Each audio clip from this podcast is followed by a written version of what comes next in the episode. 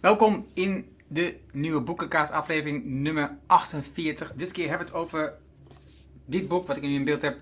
Hidden Champions, die neue Spielregeln im chinesischen Jahrhundert. Oftewel, een Duitse titel, een Duits boek. Het gaat dus over de nieuwe spelregels in de Chinese eeuw. En de Engelstalige versie van dit boek komt eind februari uit. Dus dan ehm, weet je dat, dan is dat alvast een vroege voorbespreking voor de Engelstalige versie die er aankomt. En wat je ziet, oh ja, laat ik niet vergeten dat uh, twee dingen nu te zeggen gelijk. Aan de ene kant zit daar Tom van der Lubbe, dat zijn wij. Welkom Tom. Hallo Erno. Yes, aan de andere kant Erno Hanning. En dit boek hebben we van, uh, in dit geval Herman Simon ook zelf gekregen. Dus uh, dankjewel daarvoor dat we het daar ook kunnen bespreken. Het grappige ook overigens, ook wel leuk om te vermelden in dit boek, want dit is van uitgever um, Campus. En zij hebben voor in het boek de uh, mogelijkheid dat je ook direct de digitale versie, de EPUB, een MOBI-formaat, een PDF-formaat kunt downloaden als je het boek zelf hebt gekocht. Hè. Dus als je het boek zelf, heb je ook. Dus ik heb hem ook op mijn Kindle staan, naast dat ik hem de, dus ik aan beide versies op welke plek dan ook lees wanneer ik wil. Dus dat, ik vond het wel een grappig uh, initiatief. Dat zie je niet vaak gebeuren, meestal moet je ook voor beide versies gewoon betalen. Het is een, een, een interessant boek. Het is een, op vele vlakken ook een herhaling van het boek wat we eerder besproken hebben, Hidden Champions uh, in de 21ste eeuw. De Nederlandse vertaling van dat boek. Het boek is uit mei 2021, deze versie, Duitse versie. En dit is de nieuwste Hidden Champions versie. En gebruikt daar ook dus de bijgewerkte gegevens. En enkele van die Hidden Champions zijn bijvoorbeeld te groot geworden. Die zijn uit de lijst gevallen of enkel zijn um, opgekocht of uh, uh, wegvallen. Dus dat, dat, dat past erbij. En ook de richtlijnen van de Hidden Champions zijn ook aangepast uh, aan, aan, de moderne tijd. En, en die daar komen we straks op terug. Zoals de titel al zegt, is in Chinesisch een jaarhonderd. En het gaat dus voor een deel over China. En wat je ziet is de opkomst van China, uh, wat hier naar voren komt. En ja, het is niet zo heel vreemd. Hij heeft zelf ook een kantoor in China. Er is een apart hoofdstuk gewijd aan de VS, waar hij ook een kantoor heeft, en aan China. En um, hij laat op een aantal punten zien waar dus die hidden champions moeten gaan letten in de toekomst om ook werkelijk een hidden champion te blijven. Want daar zitten nog wat risico's aan waar hij over praat. Uh, duurzaamheid krijgt een aandacht in het boek, uh, in een apart hoofdstuk. Maar het is nog geen voorwaarde om een hidden champion te zijn. Dus je mag nog steeds ontzettend violent zijn om hidden champion te zijn. Dus dat is, speelt nog geen rol. En wat het andere wat ook opvalt in het boek is dat hij heel veel aandacht blijft geven aan het groeien. En je moet groeien om een hidden champion te blijven. Dat zie je ook aan de ene kant. Ja, en of dat nou altijd zo correct is, is ook de vraag. We, kun, we kunnen niet allemaal blijven groeien in, met, de, met de middelen die we hebben op deze planeet. Dus daar zit denk ik ook ergens een kanttekening in die ik voor mezelf bedacht had. Wat hij daarnaast ook nog zegt, is dat je vindt dat je ook steeds meer lokaal moet gaan produceren. Dus dat is dan wel weer heel duurzaam, dat je produceert de plek waar de producten worden gemaakt, of worden afgenomen. En dan concentreert, concentreert zich op de VS en China en dan Europa. Uh, dat zijn de grootste markten waar het om gaat. Niet dat die andere markten geen belang hebben, maar dit zijn echt wel, echt wel de meest interessante markten voor met name Europese en Duitse bedrijven om met de slag te gaan. Het boek heeft 28 hoofdstukken. De meeste zijn kort, daardoor blijft het fijn leesbaar. En, um, en is het eenvoudig om een hoofdstuk te lezen. Dit was mijn korte inleiding op dit boek. Tom, wat heb jij? Ja, misschien dat we nog even moeten zeggen waarom we ook dit tweede boek bespreken. Ik denk dat er een aantal redenen voor zijn. Um, het eerste is dat bij de hele discussie over, over uh, Europa en ook over Nederland en over het behoud van bedrijven en de hele transformatie, uh, ook ten opzichte van de VS en, en, en China, je verschillende strategieën hebt. De ene is die winner takes all bedrijven, hè, zoals Google en Facebook en Amazon, et cetera.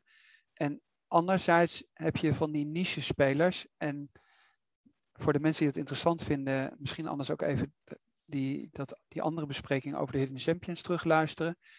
Uh, en dat we misschien in eerste instantie nog even echt definiëren wat jij ook net zei.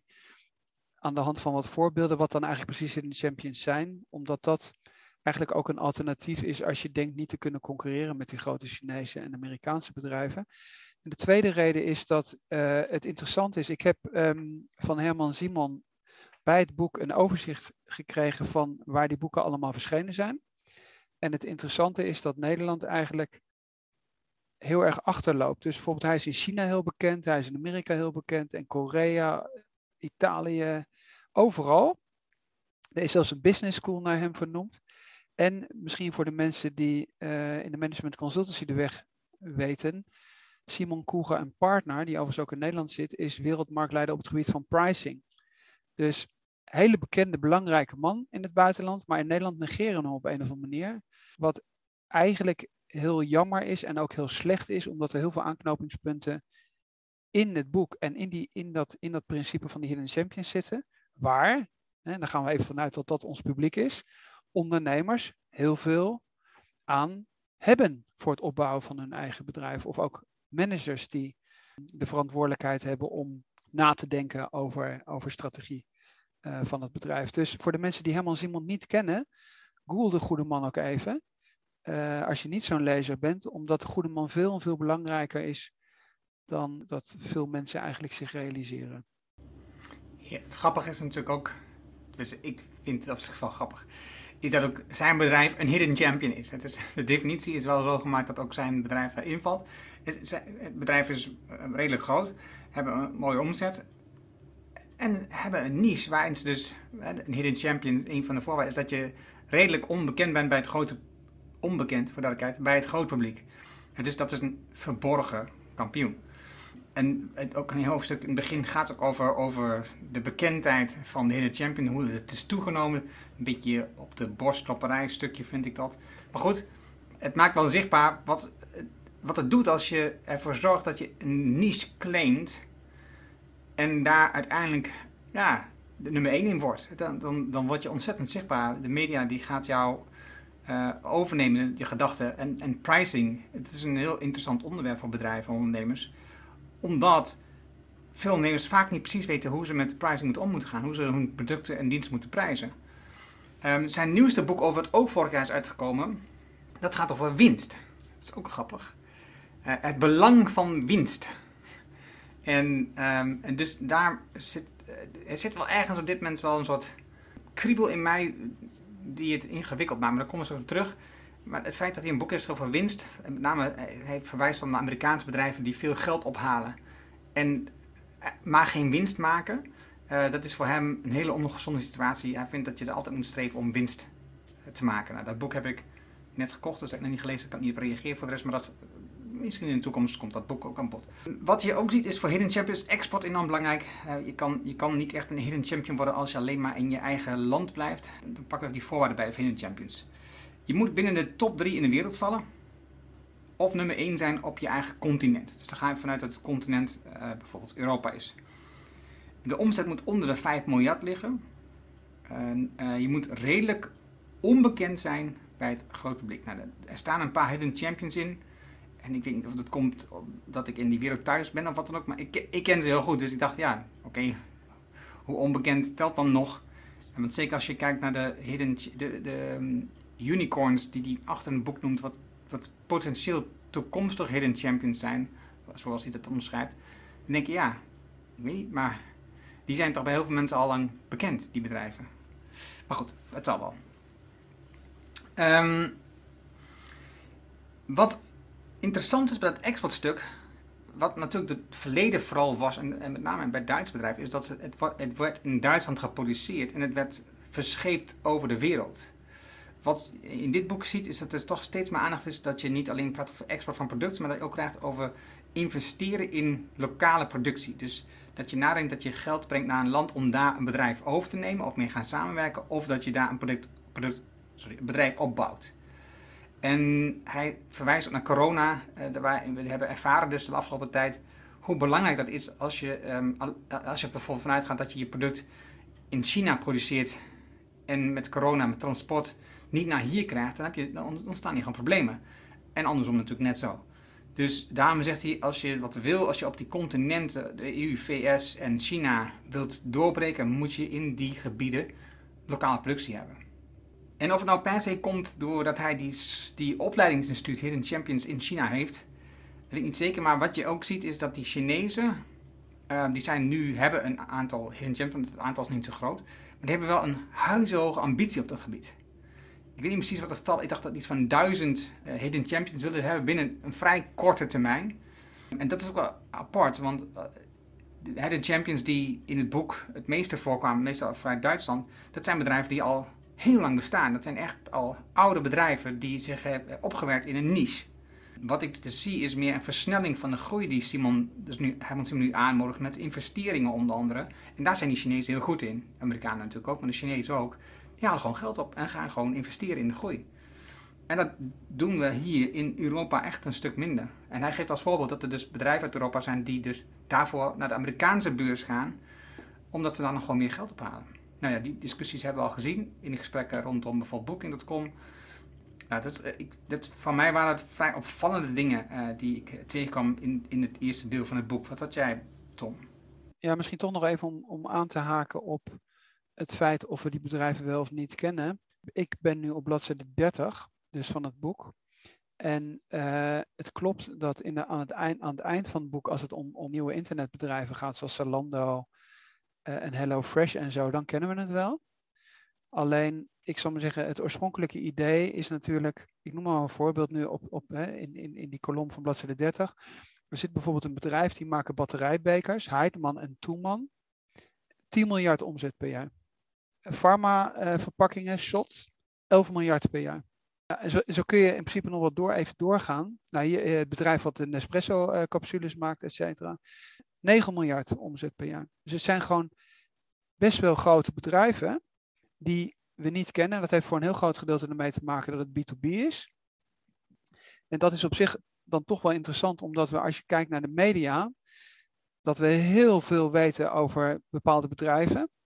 En dat, dat, dat, dat bespreken wij ook heel vaak. Dat eigenlijk als je ook in Nederland kijkt wat er in Sprout en weet ik wat allemaal wordt geschreven, of de ondernemer, dat er heel veel bedrijven heel veel aandacht krijgen, omdat ze bijvoorbeeld geld hebben opgehaald. En als je dan daadwerkelijk naar de getallen kijkt, dan, ik zeg niet dat het niks voorstelt, maar daar is best wel, dat is soms best wel ver verwijderd van de realiteit. En dan heb je omgekeerd ergens in de polder zaadveredelingsbedrijven, om even in Nederland te zijn, te blijven, die over de hele wereld exporteren. En je hebt er nog nooit van het bedrijf gehoord. En dat is in principe dat principe van die hidden champions. Dus dat idee klopt nog steeds. En dat de Chinezen dat overnemen, zoals vroeger de Japanners dat hebben overgenomen, is eigenlijk ook logisch. Dat als een land ergens begint, dan begint men ergens iets te produceren, hoopt dat zo goed mogelijk te doen. Begint natuurlijk in het begin op prijs te concurreren en probeert dan in de loop van de tijd steeds kwalitatiever op te schuiven. zoals de Japanners met de auto's hebben gedaan, et cetera. En dat is, dat, is, dat is het principe wat hier beschreven wordt. Alleen ik sta elke keer weer opnieuw versteld ervan dat er bedrijven in staan waarvan ik nou nooit ervan gehoord en ze doen 10 miljard omzet. Ja, wacht even voor duidelijkheid. We hebben net genoemd dat de omzet onder de 5 miljard zijn voor een hidden champion. Eh, de getallen die je net noemde, dat zijn de, de, de stuksaantallen die ze ja, verkopen. Ja, dat klopt. Sorry, sorry. Nee, dat is heel goed dat je het, uh, dat is goed dat je dat corrigeert. Ja.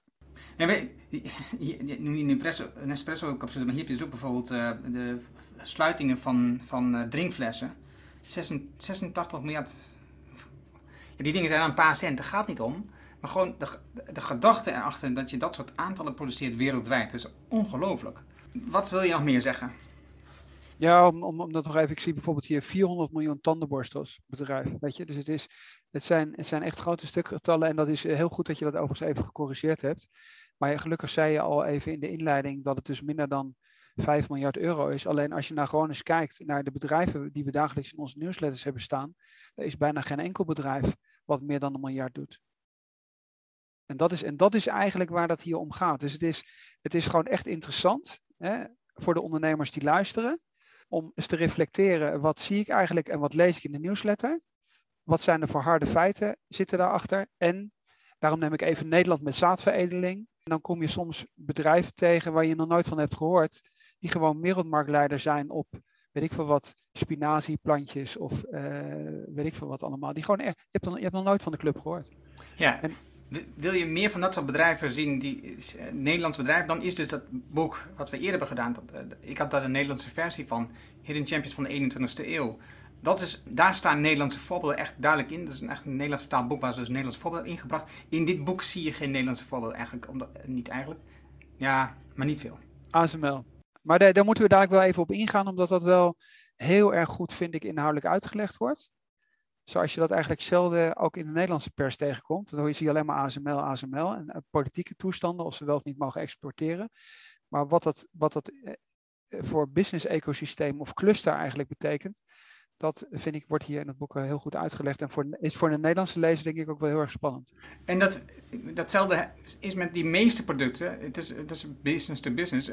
Ik herinner me bijvoorbeeld in de vorige ook, dan ging het over ehm, binnenspiegels van een auto. Het is een, dus iemand is gespecialiseerd in binnenspiegels op, van een auto of in de veer die in de, de veiligheidsgordel die je omdoet in een auto. Die veer die eraan zit, dat, die, die wordt iemand gemaakt. Dat, die doen niets anders dan dat. Nou, dat, dat vind ik bijzonder. Dat je, dat je dat doet, dat je zo'n product kiest. Nou, en ik denk dat dat punt, die niche kiezen. Want er, staat, er gaat ook een heel hoofdstuk over focus. Het is niet een heel erg maar het is een heel hoofdstuk over focus. Die, zo'n niche kiezen en daar vol voor gaan en dan uh, de ambitie, dat is ook een hoofdstuk naar voren komt. De ambitie hebben om daar de beste in te zijn. Of uh, zoals de Japanners zeggen, om altijd beter te worden. Dat is denk ik waar het om draait. Dat is denk ik ook de les die ik probeer altijd mee te nemen. Dit zijn boeken waar ik meeneem naar klanten. Is, uh, misschien word je niet één die zo groot, maar neem die les mee. Zorg voor de niche. Kies, kies, kies. En word daar de beste in. En dat, grappig, want hij gaf ook een aantal keer een voorbeeld. Dat met name die Chinezen, die hebben de neiging om toch te verbreden. En dan willen ze, dan toch groter worden, gaan ze verbreden. En hij moedigt die, toch die bedrijven aan. Nee, blijf bij niet, blijf kiezen. Focus, focus, focus. Want dat zorgt voor de kans om hidden champions te worden. Ik, ik ga even dwars het boek heen. Ja, misschien wat we misschien kunnen doen, om, omdat het zo ontzettend veel hoofdstukken uh, zijn. Ik, ik, ik, ik, ik, zal zeggen, ik zeg even voor, voor, voor mezelf uh, dacht ik van, we hebben die, die, als ik naar bladzijde 5, 6 en 7 kijk, het uitleggen van wat een hidden champions zijn, hoe ze zo gegroeid zijn. Misschien dat we iets nog over globalisering moeten zeggen, maar ik vind, omdat we dat andere boek al een keer hebben besproken, vind ik het eigenlijk vooral spannend worden vanaf hoofdstuk 16. Ja, nou, dat lijkt me een goed idee. Dus de, het ecosysteem.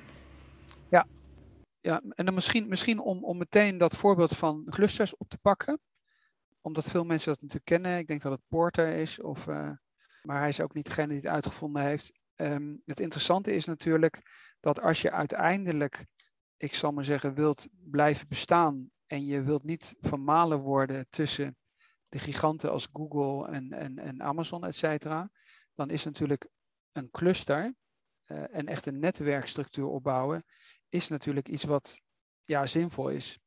Uh, omdat heel veel know-how in een bepaalde regio dan uh, verankerd wordt. En daar zijn meerdere voorbeelden van. Ja, wacht, zijn, wacht even, ja? één dingetje. Want ik, het is wel goed dat je het zegt, want ik zit nog na te denken. Want in de hoofdstuk hiervoor zien we bijvoorbeeld waar komen de meeste hidden champions voor. En met afstand is dat Duitsland. Uh, als je naar absolute aantallen kijkt, dan komt er na de Verenigde Staten en Japan. En dan komt Zwitserland en Oostenrijk, andersom Oostenrijk en Zwitserland. En het grappige is dat in absolute aantal is dat dan zo, maar in in verhoudingsgewijs zijn echt Duitsland, Oostenrijk, Zwitserland, de, de, die, die, die leiden deze omgeving van hidden champions. En dat heeft met die clusters te maken. Je ziet dat veel bedrijven in een bepaalde regio geconcentreerd zijn rondom een bepaald onderwerp. Ja. En dat is, we hebben het de vorige ook over gehad, maar ik vind het nog steeds machtig interessant dat dat zo is. Dat er dus zoveel kennis in een bepaalde regio zit, dat al die bedrijven daar samen. Nou, ze hebben het natuurlijk in Nederland ook wel. Uh, je, ziet het rondom Wageningen met, met, uh, met landbouwvoeding. Je ziet het in, in, Eindhoven. We zien het in Amsterdam rondom financials. Dus hebben we hier ook wel. Maar toch heb ik het gevoel, als je naar Duitsland kijkt, dat dat nog veel groter is. Ja, dat is een heel goed punt dat je dat zegt. En we, we hebben natuurlijk al in het verleden ook al besproken in het, in het eerste Hidden Champion boek dat dat eigenlijk, als je dat weet, dat dat ook vanuit de politiek eigenlijk heel zinvol is, dan juist daar je focus op te leggen, omdat je eigenlijk gewoon weet dat het geld wat je uitgeeft een veel hogere kans heeft uh, ja, dat je er rendementen uithaalt. En wat dat betreft is het natuurlijk voor Brainport, ik weet, niet, ik weet niet of ik het goed zeg, in Eindhoven, ik zou maar zeggen, elke euro die je in Eindhoven of in Wageningen investeert, heb je natuurlijk een veel grotere kans dat daar iets van terecht komt, omdat er al zoveel is. Uh, en dat wordt hier in principe goed uitgelegd.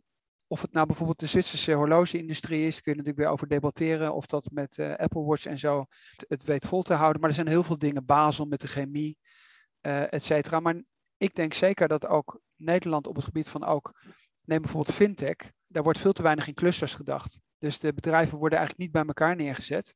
Er zijn wel allerlei initiatieven op universiteiten, maar het is eigenlijk all over the place, of ze noemen het deep tech, et cetera. Terwijl je eigenlijk veel meer, denk ik, echt zou moeten kijken van oké, welke zwaartepunten hebben we waar? Dan kennen we logistiek in Rotterdam, Wageningen met de landbouw, et cetera. En dat legt hij heel goed uit. En onderbouwt dat ook, ook weer met getallen. Hoeveel bedrijven er soms in een bepaalde regio zijn. Dus bijvoorbeeld, hij haalde één voorbeeld uit, Toetlingen. Nou, dat ligt in de buurt van Stuttgart. Dat zijn dan chirurgische instrumenten. En dan noemt hij twee bedrijven. En dan zegt hij plus 500 bedrijven. En dan zijn er gewoon 500 bedrijven. En Toetlingen is echt niet groot. Of hier heilpflanzen. Nou, dat zijn natuurlijke planten. Ik weet niet eens waar het ligt. Lulingen, Gelderen, 1500 bedrijven. En zo gaat dat in principe maar door. En dat heb je natuurlijk in Nederland in principe ook, alleen we hebben het veel te weinig over die clusters. ik denk dat je een goed punt hebt. Ik heb, ik, ik, ik, heb het in het boek zo gezien. Ik heb het zelf niet eens zo vertaald naar Nederland. Ik denk dat het een goed punt is dat het veel slimmer is um, voor de overheid. Maar niet alleen dat, ook voor de universiteiten om dat te concentreren. Maar ook daarin zie je dat universiteiten met elkaar concurreren. Want ik heb het al eens met uh, Sjoerd Beugelsdijk over gehad bijvoorbeeld.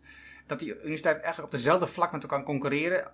En, ja, en het is, is jammer. Je kan veel beter dat doen op bepaalde niches. Zodat je veel beter kunt concentreren. En ook con uh, hoe heet het, uh, um, concurreren met, met universiteiten van andere landen. Of andere continenten zelfs. En dus dat je veel, daardoor veel makkelijker buitenlandse studenten aantrekt naar zo'n regio. Omdat je iets heel bijzonders doet op het gebied van nou ja, fintech, ik noem, ik noem maar wat. En het tweede denk ik dan ook nog dat je ervoor kunt zorgen dat die bedrijven, en dat, dat kunnen wij als ondernemers doen, ook meer met elkaar gaan samenwerken. Dat die bedrijven onderling gewoon meer contact hebben en elkaar niet zozeer zien als een concurrent, maar zien als een soort aanvulling waarbij je met elkaar uh, dit soort dingen, zo'n regio, verstevigt in kennis. Want een ander punt wat sterk naar het boek naar voren komt, is die ontwikkelingsafdeling, hoe belangrijk dat is in de groei van zo'n hidden champion. Ik kom straks weer terug, met name in China, hoe dat dan die verhouding met Duitsland zit. Maar dat, dus als je wilt dat je wereldwijd de nummer 1 wordt, of de nummer, bij de nummer 3 komt, en in, in je eigen land de nummer 1 in ieder geval al bent, ja, dan denk ik dat het belangrijk is dat je ook ervoor zorgt dat dus die ontwikkeling uh, en dus het aanwas van mensen van hogescholen, MBO, universiteiten, noem maar op, de technische mensen, de vakmensen, dat die in een regio geconcentreerd is waar jij ook zit met je bedrijf, geconcentreerd met die andere bedrijven die daar ook zitten, zodat je van elkaar kunt leren. Ja, wat misschien nog wel een, een aanvullend historisch uh, element is, daar is ook wel onderzoek naar gedaan, uh, is dat er toch bepaalde vaardigheden zijn die, als ze een paar honderd jaar ergens zijn, op een of andere manier toch verankerd worden. En ik noem even twee, drie voorbeelden. Je hebt bijvoorbeeld de horlogeindustrie in Zwitserland, dus die precisie die is verankerd in de cultuur. Nou, het beste voorbeeld, omdat ik in Zwitserland woon, wat ik altijd noem, is dat in Zwitserland, als het om vertragingen gaat, ze altijd in minuten worden uitgedrukt. In Nederland staat er dan plus minus vijf minuten. Hier, hier zegt men, trein is twee minuten te laat. Of als, als je een afspraak hebt en iemand is te laat, dan zegt hij, met een WhatsApp zegt hij, ik ben vijf minuten te laat. Want als je een afspraak hebt op dat tijdstip, dan ben je er exact op dat tijdstip. En dat zit helemaal verankerd in die cultuur. Nou, dat heb je bijvoorbeeld bij de horlogeindustrie heb je dat gehad. Dus wat ze fijnmechanica dan noemen, dat heb je ook in Zuid-Duitsland met die koekoeksklokken in het Zwarte Woud. En daaruit ontstaat dan 100 jaar later weer fijnmechanica, bijvoorbeeld op het gebied van heupen of uh, tandimplantaten en zo. Dat is allemaal ook weer ontstaan in, in die regio's. Of je hebt bijvoorbeeld glas. Dat komt misschien daar bij ASML wel uh, ter sprake dat bijvoorbeeld de regio Jena, waar Jenoptik uh, en zo zit en SAIS, dan kun je zeggen van ja, dat is 50 jaar DDR geweest. Dat functioneert dan waarschijnlijk niet meer. Na de hereniging van Duitsland ontstaat er opnieuw die industrie. Dus die knopen weer aan. Oude keramische industrie, et cetera. Dus we realiseren ons vaak helemaal niet hoezeer geschiedenis daar nog steeds een rol speelt. En om even terug te gaan naar Nederland, is het wat mij betreft, ik ben natuurlijk toch een beetje de historicus, niet gek dat Nederland, waar zijn we dan toch weer succesvol?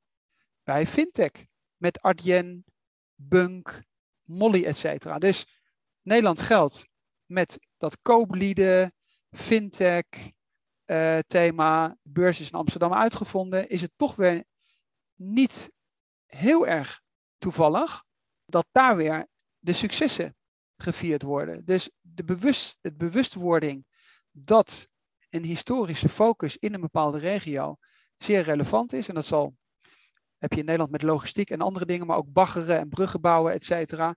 We zouden daar eigenlijk meer naar moeten kijken, omdat de kans van slagen in zo'n globale enorme concurrentie die er heerst, veel groter is als ik ergens kan aanknopen. Oké, doe jij dat stuk, eh, vertel eens wat meer over de ASML-stuk, want jij vond het super interessant, dus ik laat dat graag aan jou over. Ja, nou, ik ben natuurlijk een ontzettende fan van uh, eh, ASML en ook een ontzettende fan van Eindhoven. En ik vind natuurlijk als ondernemer, hoewel wij in Amsterdam met visie zitten, dat er veel meer over de topbedrijven in Eindhoven zou moeten worden geschreven en veel minder over de coole startups in Amsterdam. Dus wat dat betreft is dat hoofdstuk wat hier op 100, bladzijde 130 staat uh, over ASML is fantastisch. omdat ASML, en daar stond kort geleden, misschien dat we het in de show notes moeten zetten, een heel goed stuk in het FD over. Dat ASML uh, die hele complexe machines maakt waar je chips mee kunt produceren. En dat er op de hele wereld dat helemaal niemand kan. En dan kun je of, ik zal maar zeggen, even de vlag uithangen en zeggen, hé, hey, blijkbaar krijgen we dat toch voor elkaar. Dus Nederland is technisch gezien op, op dat gebied absoluut leidend uh, in, de, in, de, in de wereld. En, en, ja, en hij legt, dat, hij legt dat dus uit. En er staat dus hier, eh, op dit moment is, is de Nederlandse Hidden Champion ASML wereldwijd de enige. En dan, ik heb dus geen verstand van die machines, EUV-lithografiemachines. En ze hebben 80% van alle chipsproducenten uh, hebben ze als klant. En een marktaandeel globaal van 65%. En dan legt hij dus uit dat een hele intensieve samenwerking is. En dat stond ook in dat FD-artikel. Met enerzijds is dat uh, Tromf. Dat is een uh, familiebedrijf uh, wat lasers, lasermachines maakt. En ze doen dat samen met Zeiss. wij zeggen Zeiss in Nederland, Zeiss zeg je in het Duits. die dus ook die, die elementen maken, die optische, die optische elementen. En die intensieve samenwerking, die is dus heel, heel succesvol. Ja, dit is, dit is echt bijzonder. En dat, dit is dan één één ervan waarbij dit laat zien, zo'n ecosysteem. Maar hij, laat er een aantal zien, uh, waaronder de MK Technology. Uh, ja, dit is toch bijzonder. En, en, in Nederland zijn natuurlijk dit soort dingen ook te vinden. Ik heb overigens misschien nog een korte aanvulling daarop. Dat is misschien nog wel aardig. Tromf is dus een familiebedrijf. Uh, dat zit ergens in Zuid-Duitsland, familie Leibinger. de vrouw die het leidt, die is overigens heel bekend in Duitsland. Kennen we in Nederland overigens ook niet. en dan Zeiss. Zeiss is een stichting. Dus ASML heeft geprobeerd size over te nemen. Dat is dus niet gelukt. Ze hebben 25%. Voor de rest zeggen ze nee, we willen niet, eh, voor de rest niet overgenomen uh, worden. Maar het interessante is, is dat je dat, dat hele idee van die lange termijn, zie je dus in die partnership weer terug. Dus ASML beursgenoteerd. En dan Tromf familieonderneming. Alle aandelen in bezit van de familie Leibinger. En SAIS, de stichting. Op zich ook alweer interessant, omdat wij het natuurlijk vaak over lange termijn en Rijnlands kapitalisme, et cetera, hebben. En aan het eind van het boek, om misschien even de cirkel daar rond te maken, zegt Herman Simon heel duidelijk dat hij eigenlijk vindt dat ondernemers verantwoordelijkheid hebben naar hun eigen regio en naar hun eigen land. Dat ze niet het bedrijf, ik zal maar zeggen, mogen verkopen, maar dat ze zelf naar de beurs moeten gaan. En er staan andere voorbeelden in van een bedrijf op dat dan Tesla verkocht uh, wordt, waar je gewoon tussen de regels door leest van, ja, dat vindt hij dus gewoon helemaal niet prettig. Hij vindt gewoon dat het bedrijf naar de beurs moet gaan en moet proberen om dat bedrijf daar dan ook te houden. Omdat je die verantwoordelijkheid naar je mensen en naar je regio en weet ik veel wat allemaal hebt. Dus dat is, het is wel interessant dat het aan het eind van het boek ook terugkomt. Nee, sterker nog, in, in, dit, in het stukje staat dat dus die eigenaar, wat een hidden champion was, ook uiteindelijk had geschreven met, uh, met Herman Simon dat, hij, uh, dat het zijn grootste vergissing was in zijn leven dat hij het bedrijf verkocht had. En dat hij enorm van spijt had. En het bedrijf was dus overgedaan door een, aan een ander Europees bedrijf. En toen dat gebeurde, had hij dus een artikel waarin stond dat hij daar super blij mee was dat het bedrijf bleef bestaan en dat het de gedachtegoed voort werd gezet. Zes jaar later, of uh, één jaar later, werd dat Europese bedrijf overgenomen door een ander bedrijf. Door, uh, ik weet niet precies uh, wat voor soort bedrijf, maar het overgenomen. Zes jaar later was zijn bedrijf dus gekild. Was gewoon weg, was gewoon opgehouden. Ik ben wel even benieuwd, want ik wil er even op ingaan met jou, voordat het een hele lange boekenkastaflevering wordt. Wat vind jij van het idee wat hij beschrijft uh, in, die laatste hoofdstukken met name? Uh, dat hij vindt dat je toch um, geld moet ophalen. Uh, met name die Chinezen zien we dus dat die veel eerder naar de beurs gaan om geld op te halen, om te investeren. En hij ziet dat als een groot tekort van Europese, met name Duitse bedrijven, dat eh, wij niet in staat zijn om goed en snel geld op te halen. Dat dat, dat dat maar niet loskomt. Wat zie jij daar dan voor kansen in voor de toekomst als, als, ehm, als we losgaan van die, eigenlijk die Rijnlandse gedachte waar je zoveel mogelijk groeit vanuit eigen middelen. Net noemde je de stichting en, en, en dat familiebedrijf. Daar blijft dat geld natuurlijk allemaal gewoon binnen. De kans dat het overgenomen is gewoon nihil. Terwijl als je een beurs genoteerd bent, is de kans dat je over, die neemt wel toe. En ook de, de bemoeienissen van aandeelhouders neemt toe. Hoe zie jij dat? Ik heb het eigenlijk zo begrepen dat je verschil moet maken tussen de de producten die die bedrijven maken en hoezeer het bijvoorbeeld een niche is en bijvoorbeeld het marktaandeel of de groei een belangrijke rol speelt. Dus als jij bijvoorbeeld op een heel klein segment zit waar je, ik noem maar wat, maximaal een paar honderd miljoen omzet kunt maken wereldwijd en je zou een plan maken van 25 jaar en je weet dat je uit eigen winst dat segment gewoon kunt afdekken, dan zou je daar bijvoorbeeld geen extern kapitaal voor nodig hebben. Maar om bijvoorbeeld te vertalen naar de Nederlandse context, zijn bijvoorbeeld bedrijven als Molly en MessageBird. Die hebben heel lang hun aandelen behouden. Maar op het moment dat ze eigenlijk in een globale situatie terechtkwamen, hebben ze wel geld opgehaald. En MessageBird heeft gewoon het grootste bedrijf op het gebied van e-mail marketing dan in Amerika gekocht. Dus ze hebben het in principe omgedraaid. Dus ik denk dat het heel erg ervan afhangt wat je eigenlijk doet. Dus om even een ander voorbeeld te noemen in Nederland van Moof. Van Moof haalt nu heel veel geld op. Ik kan persoonlijk niet beoordelen, omdat ik Vermoof niet ken en ook die hele sector niet ken. Ik kan niet beoordelen of het voor een bedrijf wat in Nederland fietsen produceert, absoluut noodzakelijk is om je omzet te vertienvoudigen binnen zoveel jaar. Kan ik niet beoordelen. En het bedrijf wat bijvoorbeeld hier bij Herman Simon heel vaak terugkomt, is Kercher. Dus die machines waar je mee schoonmaakt. Wat al weet ik veel hoe lang bestaat. En die zeggen gewoon, we pakken elk jaar, expanderen we naar twee landen. En de, en de weduwe van de oprichter die leidt dat bedrijf.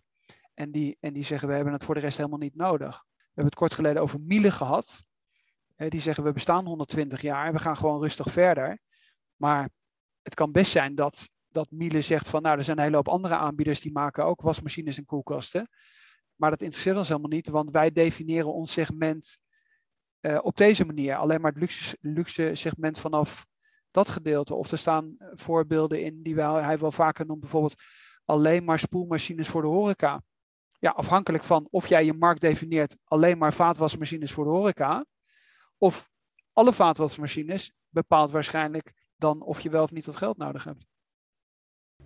Ja, eh, ik had in het laatste hoofdstuk in die conclusie, eigenlijk het verhaal van de toekomst, het gevoel dat hij, dat hij zelf meer snelheid zoekt nu je ziet het ook aan zijn horizon. De horizon van, van Simon, die, die, eh, waar hij nog verleden had over 30 jaar, zie je dat hij nu terug gaat naar 10 tot 15 jaar. Omdat hij dan daar voorbij die grens moeilijker vindt om te overzien. Um, dus ik had echt het gevoel dat hij, dat hij sneller vooruit wordt. Hij ziet overigens ook wel de bedreigingen. Hij noemt bijvoorbeeld bedreiging van uh, de bedrijven die in Duitsland. Er zijn natuurlijk veel bedrijven die werken rondom de auto-industrie, de verbrandingsmotor. En er zijn heel veel bedrijven aan gekoppeld. We hebben het over die clusters gehad. Dat is natuurlijk zo'n cluster wat, wat aan zo'n verbrandingsmotor hangt. Van bijvoorbeeld Volkswagen of BMW of Mercedes. Dat zijn ook allemaal regio's waar veel van die bedrijven zijn die aan die bedrijven leveren. Dus dat, ja, dat, dat, is, dat loopt wel een risico. Ik zag vandaag toevallig een plaatje bij komen van twee verschillende motoren. Eén een elektromotor wat, wat heel compact en klein was. En een andere, een, benzinemotor die uiteindelijk hetzelfde vermogen leveren.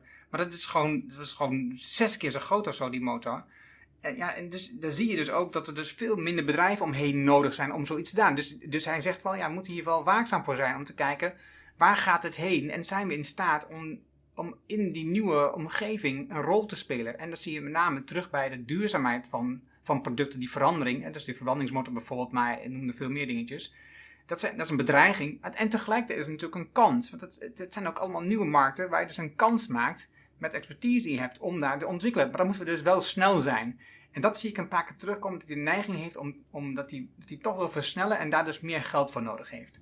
Ja, alleen wat je natuurlijk ziet is, omdat het natuurlijk, het is toch een Duitse hoogleraar, dat als je bijvoorbeeld gewoon alleen naar de indeling van een aantal hoofdstukken kijkt, dan is ondanks het feit dat uh, de afgelopen, ik zal maar zeggen, twintig jaar, en hij noemt ook de voorbeelden van Google en Tesla, et cetera, en je puur naar, naar marktwaarde, market cap uh, ziet hoe ze, hoe ze, ik zou zeggen, Apple net zo, net zo waardevol is als de hele DAX bijvoorbeeld, blijft die focus op de techniek en op de patenten bijvoorbeeld. Dus er is een enorm hoofdstuk, gaat over allerlei verschillende vormen van technische innovatie.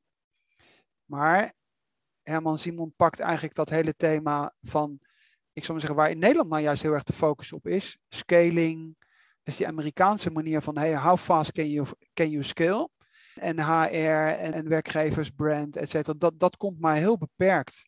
Uh, komt dat tot zijn recht. Dus als je alleen al ziet van hoeveel bladzijden wijt hij eigenlijk aan welk thema. Alleen ik denk dat die differentiatie er veel meer in moet zitten. Dus als je bijvoorbeeld even de Nederlandse context. Als je in de fintech, in het fintech-domein uh, op stap bent, zoals een Ardien of een Bunk of een Molly, dan is die markt globaal. En daar ontkom je niet aan. En dat zijn grote markten. Produceer jij kinderwagens, boogaboo en weet ik veel wat allemaal, of fietsen, of je zou bijvoorbeeld bakfietsen. Ik zou maar zeggen, je produceert bakfietsen. Je hebt die Babboe en weet ik hoe ze allemaal heten. En die hele die, die snelle, lange uh, bakfiets. Als jij zegt van hoe groot is die wereldmarkt voor elektrobakfietsen? Dan denk ik dat je daar helemaal niet met een enorme zak uh, risicokapitaal, ik zal maar zeggen, je strategie hoeft te onderbouwen. Dan kun je best zeggen van wij willen de komende 50 jaar wereldmarktleider zijn en we willen altijd de beste bakfiets hebben waar je kinderen naar school kunt brengen. En that's it. Alleen als jij bunk bent en je bent online bank en je moet tegen Revolut en N26 en weet ik veel wat allemaal op een gegeven moment concurreren, ja, dan zul je er niet aan ontkomen om dat zo goed te doen dat je een hoge waardering krijgt en dan hopelijk in Amsterdam naar de beurs gaat en van daaruit dan toch helaas dat spel met dat spel moet leren omgaan van wat het betekent om een beursgenoteerd bedrijf te zijn. wat, de koers van Adyen is net naar beneden gegaan bijvoorbeeld. Uh, ja, dat is dan zo. Alleen daar is dan de keus van, ga dan in Amsterdam naar de beurs. Of hij zegt in Duitsland naar de beurs. Omdat je weet dat je dat niet overleeft. En het beste voorbeeld wat mij hier net te binnen schiet, een voorbeeld wat een paar keer terugkomt, is Diepel, het bedrijf in Keulen, wat de beste vertaalsoftware heeft. En dan zegt hij in dat boek, de vraag is, of dit bedrijf überhaupt zelfstandig weet te overleven. Of het andere voorbeeld wat hij noemt is TeamViewer, wat dan aan Permira verkocht wordt. Nee, dat hadden ze natuurlijk niet moeten doen. Dat zegt hij dan niet met zoveel woorden. Maar TeamViewer had natuurlijk in Frankfurt zelf naar de beurs moeten gaan. Daar hadden ze Permira helemaal niet voor nodig gehad. En van daaruit moeten zeggen, of ik noem maar wat, samen met SAP dat moeten doen, et cetera. En dan in de SAP-software moeten inbouwen, ik zeg maar wat. Alleen afhankelijk van wat produceer je, hoe groot is die markt, wat heb je voor concurrentie, et cetera. Dat zie je bij een hele hoop, hele hoop Nederlandse start-ups dan ook. Die zeggen op een gegeven moment, ja, ik heb iets gebouwd. Uh, ik noem maar wat, uh, software voor een muziekstore. Ja, dan kun je eigenlijk alleen maar aan Apple dat verkopen, want... Apple zegt van we kopen het voor jullie en als je het niet verkoopt, dan, uh, dan, dan programmeren wij het uh, in drie weken en dan, druk, dan, en dan drukken we weer eruit. Dus het, het blijft gewoon, denk ik, echt heel erg afhankelijk van waar zit je in. Ik denk bijvoorbeeld bij, bij bakfietsen of bij, bij fietsen, vraag ik me echt af of, uh, of je daar heel veel private equity geld voor nodig hebt om te overleven. Ja, en ergens heb ik klaarblijkelijk een voorliefde voor bedrijven die dat op, op een kleine niche manier doen uh, vanuit een familieomgeving, vanuit Rijnlandse gedachten, met eigen geld zoveel mogelijk. Dus groeien met een visie. Niet omdat je moet groeien, maar groeien omdat je een, nou, een visie achter hebt zitten. Ja, dat, dat zijn dingen die mij enorm aanspreken. En die voorbeelden in het boek vind ik ook fantastisch. En tegelijkertijd um, ja, zie ik ook zijn woorden van als waarschuwing dat, eh, dat als bedrijven in China daar gas op geven, ja, dat, het, dat het heel lastig kan worden om dat te overleven. Dus ja, tegelijkertijd denk ik dus dat het dus een zeer interessant boek is. Want ik wil um, naar een afronding gaan.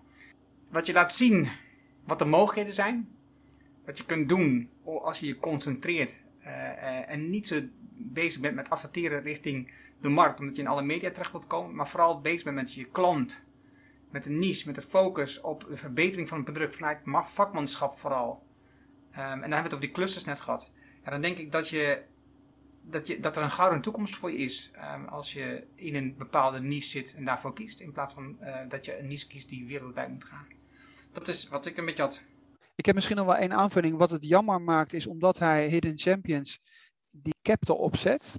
Dat de bedrijven die wel heel groot zijn geworden. En ik neem nou even, omdat we dat in het verleden ook wel eens hebben gedaan. Aldi en Lidl. Wat eigenlijk gewoon BV's zijn Dus er zijn mogelijkheden genoeg.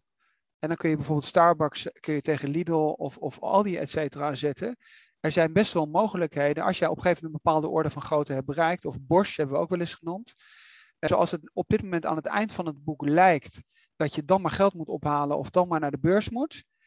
Wordt ook wel een beetje eigenlijk, dat zou anders zijn als hij, als hij die cap niet had gedaan bij de Hidden Champions. Dat hij, als hij een Word of een Lidl of een Aldi of een Bosch had genomen. Bosch heeft gewoon 400.000 medewerkers en is nog steeds een stichting.